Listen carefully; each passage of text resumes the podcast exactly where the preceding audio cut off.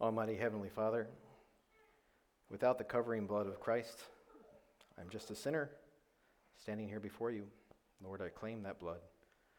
Uh, come on me with your righteousness. Send the Holy Spirit in this place now. Minister to your people. Amen. So, our title is Birthright of the Born Again. So, I started researching birthright and inheritance. And uh, I apologize, but I got off into a few tangents in uh, Jewish history and Jewish lore, I think it is. I do have one section about the etymology of the name Esau, but I'll try to spare you the rest. Uh, we'll be in Genesis 25. Genesis chapter 25, if you want to turn there, you can keep your finger there. We're continuing our series this month uh, in Genesis, and uh, we're introduced in Genesis 25, verse 31 to Jacob and Esau. So, as I researched for this sermon, I found quickly that the concept of birthright and inheritance has kind of changed pretty drastically since the time of Jacob and Esau. So, when we think of, of birthright and inheritance in our culture, we kind of think of them a little differently, right? So, birthright in Genesis was the rights afforded to the eldest to be passed down, to take over the family name, to be the guy in charge and, and entitled them to a larger portion of the inheritance. We have the birthright, and then we have the inheritance. In this sense, the, the birthright was kind of the larger portion of the inheritance, the spiritual part of the blessing. So I personally don't dwell much on my physical inheritance, and the reason is because my parents uh, have given me something far more precious than physical things when they came to God. When they came to God, they gave me some inheritance that's far more precious than anything physical they could give me. I did have a good time joking with my siblings, though, staring over here at my brother, uh, joking with my siblings about uh, my parents' will. So, what they willed us in our inheritance. Part of, part of their will was to take care of us in the event of their untimely death. Our children, their children, would go to a family friend. And so we kept badgering them to update the will, update the will, because it got a little strange that our inheritance as we got older and became adults, if they died, we would go to our friends, their friends. We'd be adopted out as adults. So it kind of struck home to me that our society has really separated those ideas of birthright and inheritance. But in the time of Abraham, the birthright was a very large part of the inheritance. So I'm going to use that context today. Is everyone with me so far? Nod your head yes or no? We've got a few people over here. So I want to examine, examine Jacob and Esau's view on their birthright and inheritance and compare it to our views on our spiritual birthright and the inheritance that we have today. So, in the beginning of Genesis 25 27, we're introduced to a description of the growing Jacob and Esau. 25 27. So the boys grew, and Esau was a skillful hunter, a man of the field. But Jacob was a mild man, dwelling in tents. And Isaac loved Esau because he ate of his game, but Rebekah loved Jacob. So Isaac, their father, is recorded as having favored Esau, and Rebekah favoring Jacob. I tried to let that point go, and in studying patriarchs and prophets in chapter 16, I discovered it's something I should touch on. When the Holy Spirit prompts your life to speak something, you should probably say it. So I read on Esau, about Esau and Jacob, and, and the favoritism that, were, that was shown to them. Esau grew up loving self gratification and centering all his interest in the present. He dwelled in the present. He was impatient of restraint, and he delighted in the wild freedom of the chase, and he early chose the life of a hunter. He was his father's favorite, the quiet, peace loving Isaac. The shepherd was attracted by the daring and the vigor of this elder son, who fearlessly ranged over mountain and desert, returning home with game for his father and exciting accounts of his adventurous life.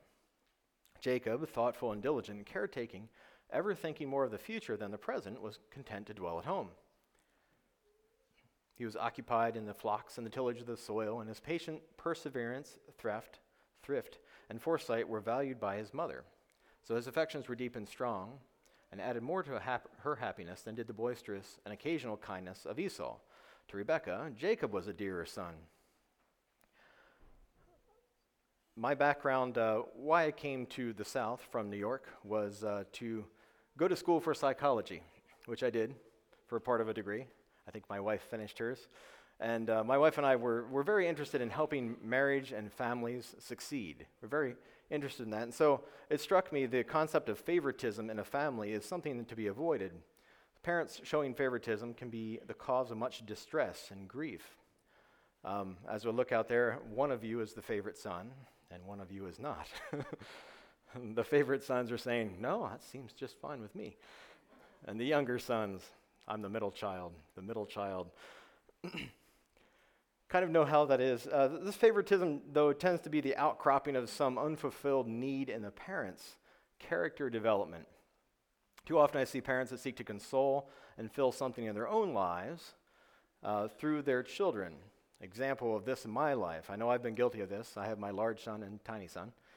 And uh, my large son has been, um, we've taught them from a young age to help around the house. And uh, the initial thinking is, this is great. I have my own little mini person that can do things that I don't feel like doing. In my house, my son has become, my large son has been, become very skilled at doing dishes. I hate dishes. If you ask my parents, my siblings, um, that is, I, I, stood there over the sink for hours sometimes, waiting for it to soak. Uh, the, the, younger, yeah, they're soaking the pot, you know, for three or four hours. Um, and I thought, hey, I now have this son who can do dishes. I never have to do them again, right? Is that what God designed in a parental relationship? A few people, no, that is not. There's some parents that are changing their parenting tactics right now.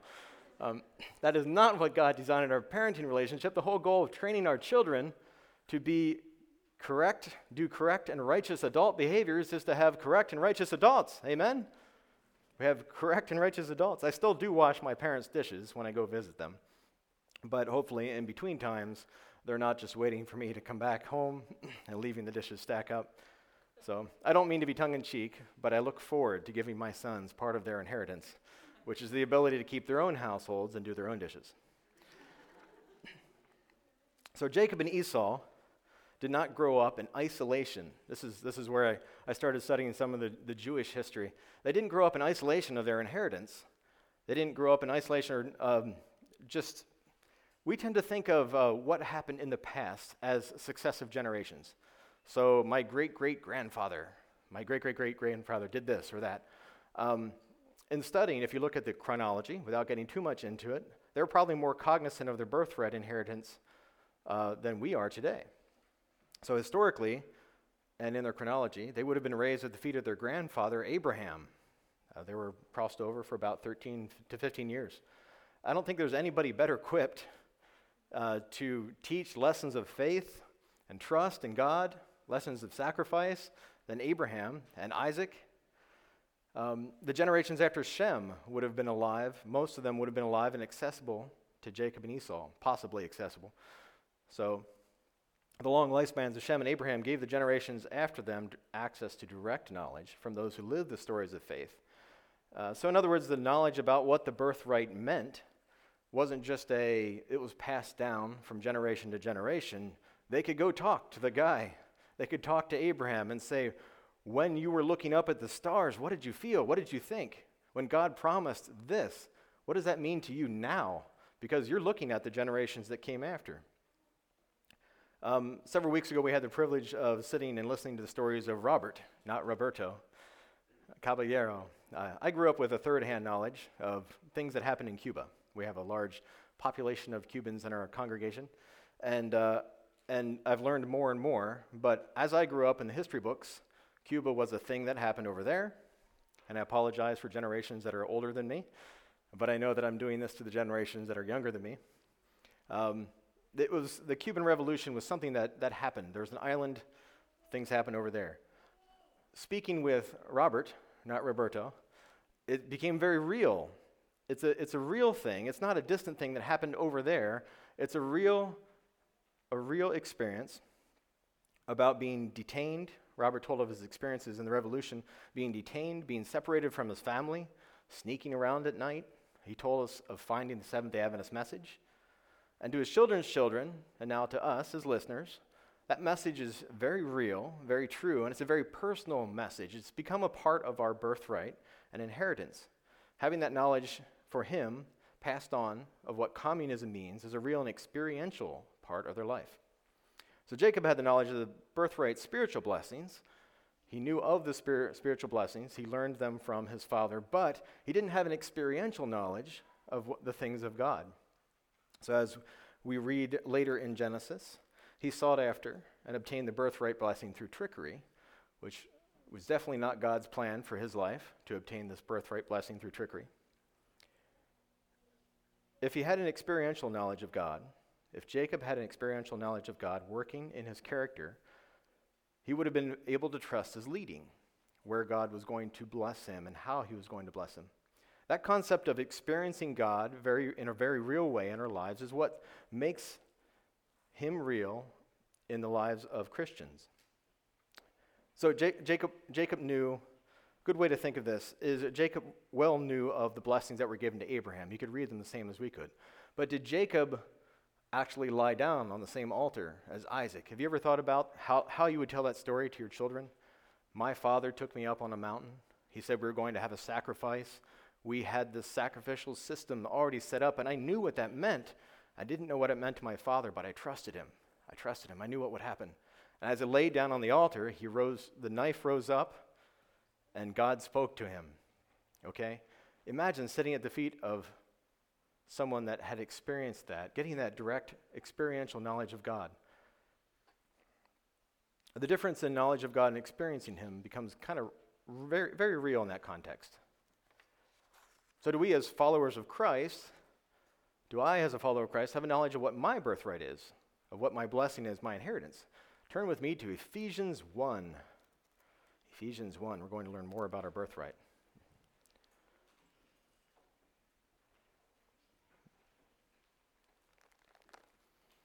Ephesians 1, verse 3. Blessed be the God and Father of our Lord Jesus Christ, who has blessed us with every spiritual blessing in the heavenly places in Christ, just as he chose in us in him before the foundation of the world, that we should be a holy and without blame before him in love, having predestined us to adoption as sons by Jesus Christ to himself, according to the good pleasure of his will, to the praise of his glory, of his grace, by which he made us accepted in the beloved. In him, in Christ, we have redemption through his blood, the forgiveness of sins, according to the riches of his grace, which he made to abound toward us in all wisdom and prudence having made known to us the mystery of his will according to his good pleasures, which he purposed in himself, that in the dispensation of the fullness of times, of the times, he might gather together in one all things in Christ, both which are in heaven and which are on earth, in him. In him also we have obtained an inheritance, being predestined according to the purpose of him who works all things according to the counsel of his will, that we who first trusted in Christ should be the praise of his glory. So if you didn't have it before, you now have the knowledge about part of your inheritance. Jesus Christ himself has adopted us. He wants to give us redemption and forgiveness according to his riches.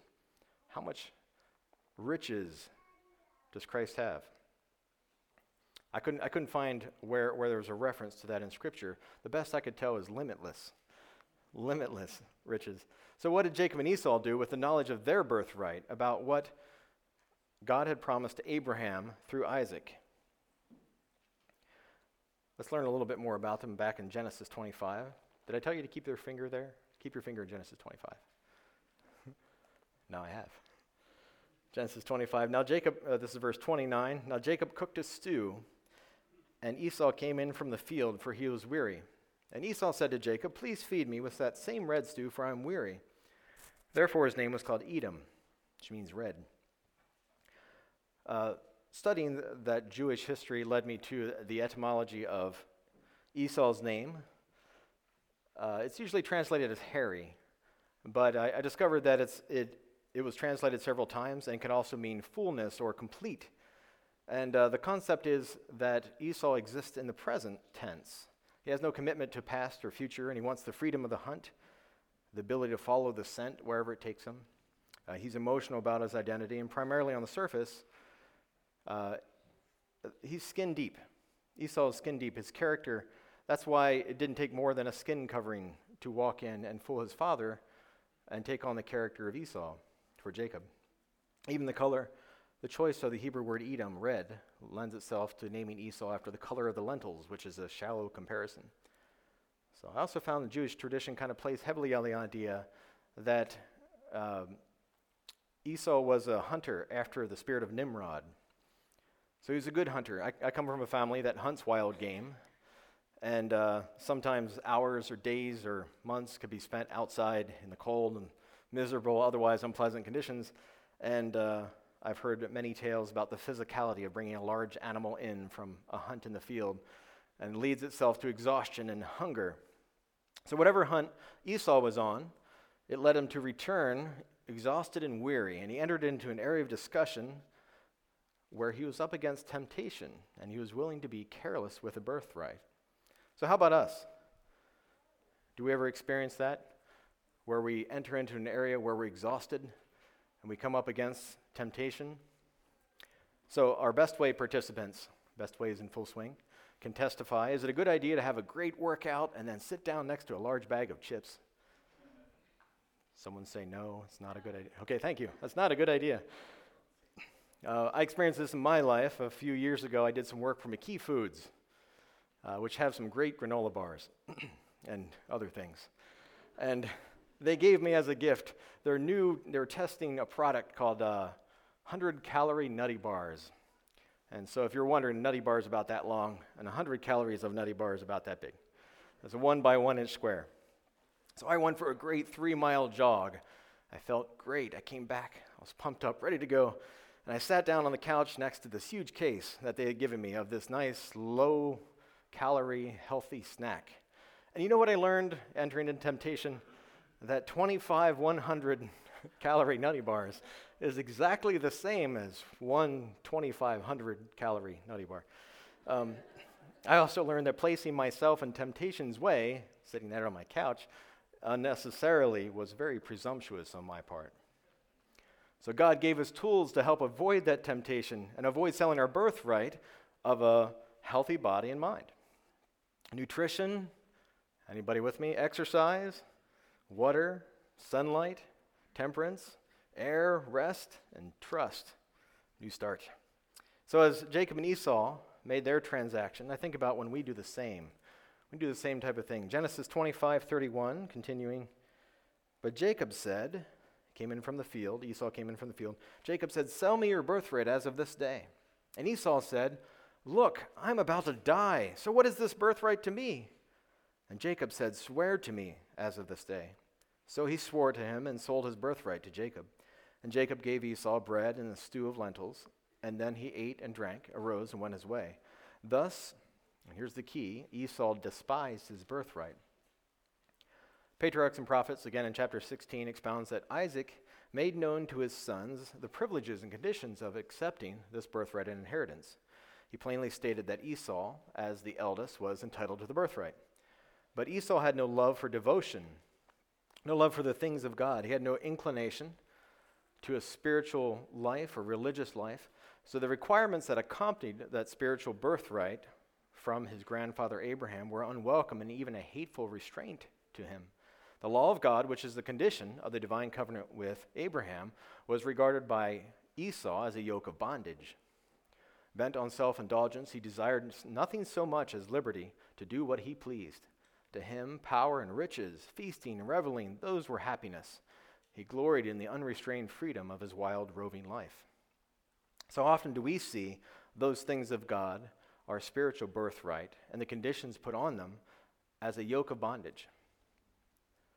So, to commune daily with God, I often find that the things that He brings to my mind are changes of character. I don't know if you've had that experience. God brings something to mind that uh, you see as a trial or trouble, and you ask God, why am I going through this? And the answer is usually, I'd like to work patience out in Josh.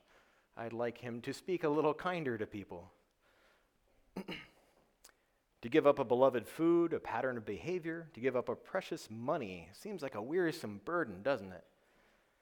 God has promised in Matthew 11 28. I'll wait while you turn there. Matthew 11 28.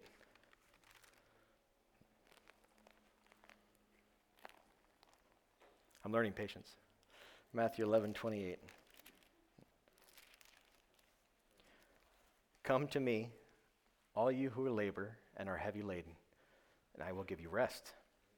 Take my yoke upon you and learn from me, for I am gentle and lowly in heart, and you will find rest for your souls. For my yoke is easy and my burden is light. The Greek words translated as labor and heavy laden are present participle verbs. We're a homeschool family, so if you haven't got back in your English, uh, you're about to get an English lesson. Present participle means that it's something that's currently happening. So when you read heavy laden and labor, it's something that's constantly happening. It's happening now and it's continuing. Someone that's always toiling.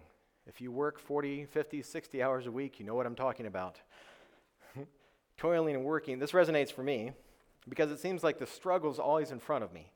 There's always, there's always, I've got to this point and there's still a struggle there in front of me. It's constantly present. But Jesus promised, if we take, if I take his yoke upon me, we will find rest for your souls. So Esau was aware of his birthright. At the end of our passage, though, he despised it. He may have even felt relief that he didn't have to go through the rituals and live up to the expectation of his father, his grandfather, and as the eldest of the family, the priesthood, the sacrifices, the life of the father of many nations. While Esau can serve as a Esau selling his birthright can serve as a cautionary tale for us. It can also remind us to keep our birthright ever in front of us, present participle. Keep our birthright ever in front of us. So, what of our birthright? Have we despised our redemption and forgiveness that was freely offered us in Ephesians? One way that we do that, one way I do that, is through a speculative attitude toward the things of God. I've seen a growing movement in this area. This worries me, but it doesn't worry God that there's a question to the nature of the Holy Spirit. It's just one of many things in our area, especially in the college area, um, that people are questioning and they're speculating on what will happen. I read an interesting quote in Ellen White uh, about the nature of the Holy Spirit. So, regarding a speculative attitude toward it, she said, The nature of the Holy Spirit is a mystery. Men cannot explain it, because the Lord has not revealed it to them. Men having fanciful views may bring together passages of Scripture and put a human construction on them, but the acceptance of these views will not strengthen the church. Regarding such mysteries, which are too deep for human understanding, silence is golden. Matters of vital importance, though, have been plainly revealed in the Word of God. These subjects are worthy of our deepest thought. We are not to search, though, into matters on which God has been silent. I found this interesting quote. Someone put forth the speculation that the redeemed will not have gray hair. And I gotta, I gotta confess, I actually put more thought into that. After reading that, I, I hadn't to that point. But I put more thought into reading that. The redeemed will not have gray hair. How does that help you, the development of your Christian character in any way? How does that help you go back to Scripture and study the things of God that He has revealed to you? We just read in Ephesians, taking the yoke upon you because His burden is easy his burden is light. Learn to do that first. Um, the pastor who baptized me, Steve Wall, I don't know if anyone is from, I think he retired out of Maryland Conference most recently.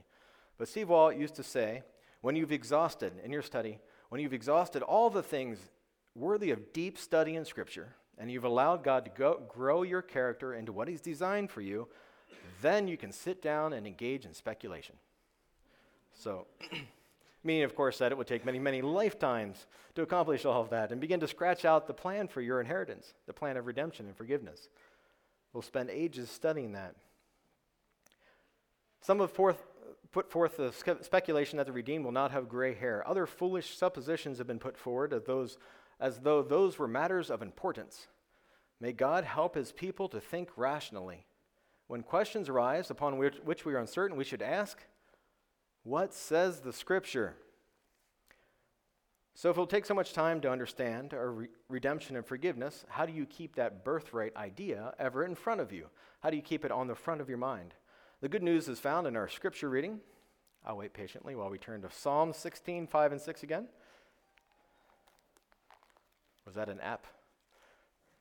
App opening up uh, Psalm 16, 5 and 6. When you're there, say amen, so I know that you've reached it.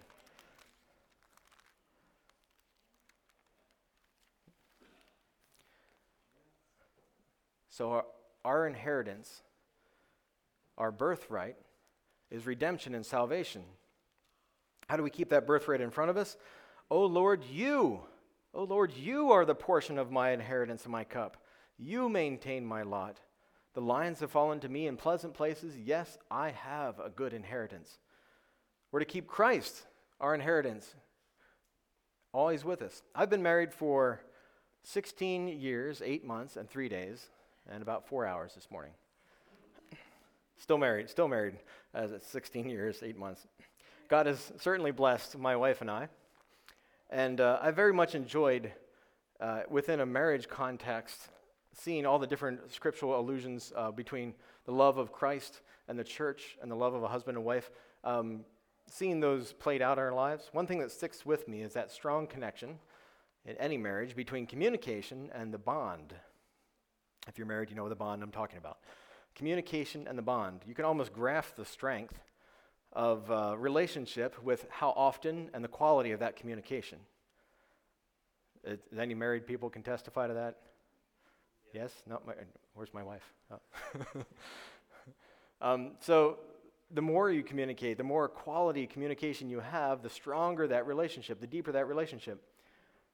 I remember last month, last month, she reminded me, please take the trash down to the curb. If you've been to my house, it's about 900 feet away down a really steep hill. It's not a pleasant thing. And so naturally, I forgot about it. I do that. I forgot about the trash can. And so I was annoyed over the lack of communication. The missing component, of course, being that our trash is picked up weekly, not monthly. And, uh, and it's my house too. Uh, we share the house, and so it's both of our parts to make it happen. And I was reminded how often we get annoyed at God for not communicating with us. Where is God? Where is God in all this? I can't remember to take the trash out myself. My wife needs to remind me to do it. Have I strengthened that part of my part of the relationship? Have I gone daily to God? Have I communicated with Him with quality and quantity time? So, when we've missed our daily communication with Him, we miss some treasures. He has treasures untold waiting for us. And like my new daily written, pick up the trash reminder. it's here, it's in writing too. a reminder. Another way we can keep Christ in our life and in front of us is through daily family worship. I won't ask for a show of hands, but uh, starting to strengthen that communication, that bond between God and your children or God and your family is crucial. It's crucial to having a, a relationship with Him, keeping that inheritance in front of you. So in our house, we go, we go through the Bible study lessons, um, and we go through the My Bible First, whatever the kids are studying in Sabbath school. Um, have you ever seen our children of our church up, up here reciting Scripture? Have you ever seen them up here? It's, uh, it's been a few months since we've recited, I think James was the last one. Um, but the adults sit back and they marvel. They say, Wow, those children are amazing. I wish I could do that. Were you one of those guilty adults? It took my wife and I to memorize James 4. It took us the better part of a month and a half. And we didn't practice with our children. And just before we were getting ready to be done, we said, And to him who knows to do good, the end of James 4, him who knows to do good and does not do it, to him it is, to him it is. And my children simultaneously went, to him it is sin. They're like, Where did you learn that? We've been listening to you for a month. Recite it every day in the car on the way to school back. And, uh, and so we asked them, they, they were able to recite it. They didn't practice at all with us if you saw them up front. Uh, they just listened to it over and over and over and over again. Um, I don't suggest you belabor the things of God with your children, but um, so if you wish that you could memorize those things of God, you could recite Scripture, I'm here to tell you you can. so, how you do that is you incorporate a daily walk with God. If you don't have a personal devotion time yourself, start one now. Wake up early. Wake up early before you normally do. Get on your knees and talk to God. Talk to your friend. Talk to him as a friend. Start searching the things about him that you would like to know and ask him the things that he would like to reveal to you about his character. It's that simple. Start that communication we found with our family studies, uh, with our children memorizing the, the memory verses in Sabbath school, uh, if we try to, if we try to uh, load everything in on the first day, it doesn't stick, if that makes sense. We also, if we try the adult method, which is I'll cram my Sabbath school lesson on Friday or Sabbath morning on the way to church, that doesn't stick either. But what does work, I don't know if you can testify in your children, what does work is every morning we get up, we say a prayer, we read through our lesson study, and they say their memory verse once, just once. Uh, we have them recite our, our children. Every, every family is unique, but we have our children stand up so they can be a little less distracted because there's Legos everywhere. And I like to do this with my hands. And we have them stand up and they put their hands behind their back and they recite it once. And we read it and they say it. That afternoon, we do it again. And by Friday, after doing it 10 to 12 times, they've had a lot of sleep cycles, they've had good rest, they've had nutrition, they're able to remember their memory verse. All right, so I just gave you guys a nice pattern to follow in your personal study.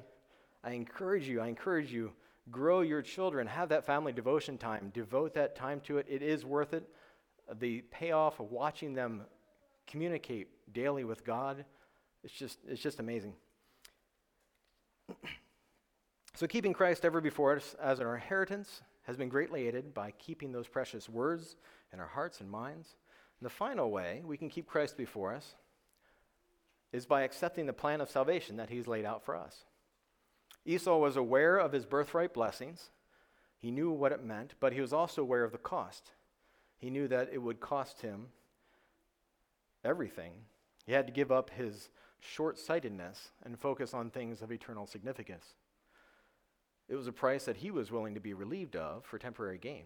We have that same access to the same blessings and birthright as Esau did. 1 Peter chapter 2, verse 9. I wait again patiently. While you turn to 1 Peter chapter 2, verse 9.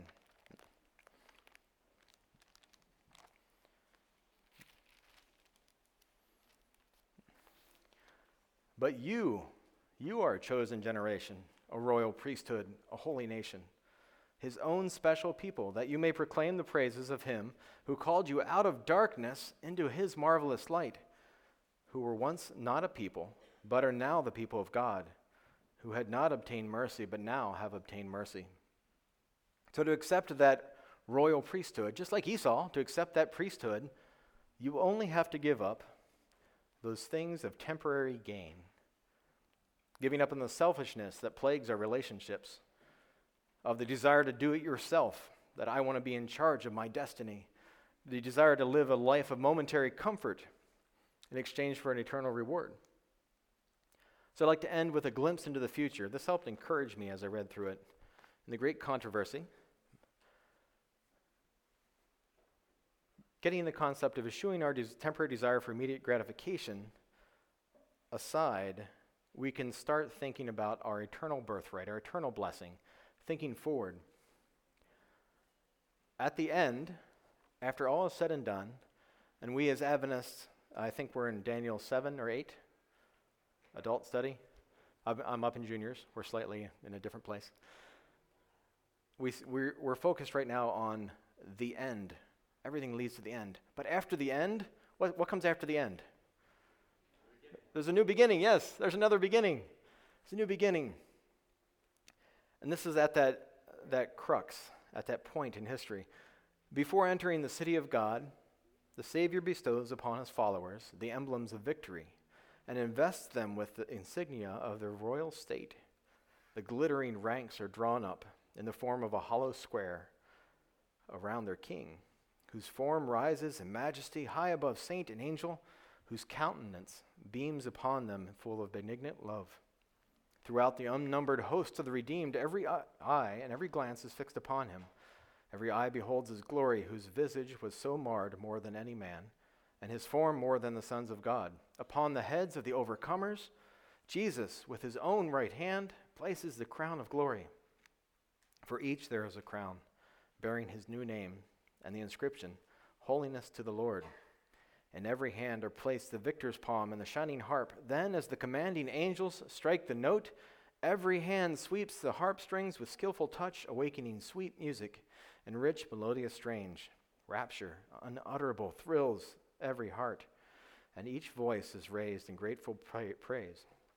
Unto him that loved us and washed us from our sins in his own blood, and has made us kings and priests unto God and his Father, To him be glory and dominion forever and ever. So keep Christ, your inheritance, before you. Keep that image before you. Keep him always on your mind. Commune with him daily. Study his plans for you. Talk with God. Ask him, What plans do you have for me today? Accept the birthright blessings that we have of redemption, that being born again and plucked out of the fire. And accept God's forgiveness. It was God's plan to give you that forgiveness. It was our birthright, and it was bought at a high price.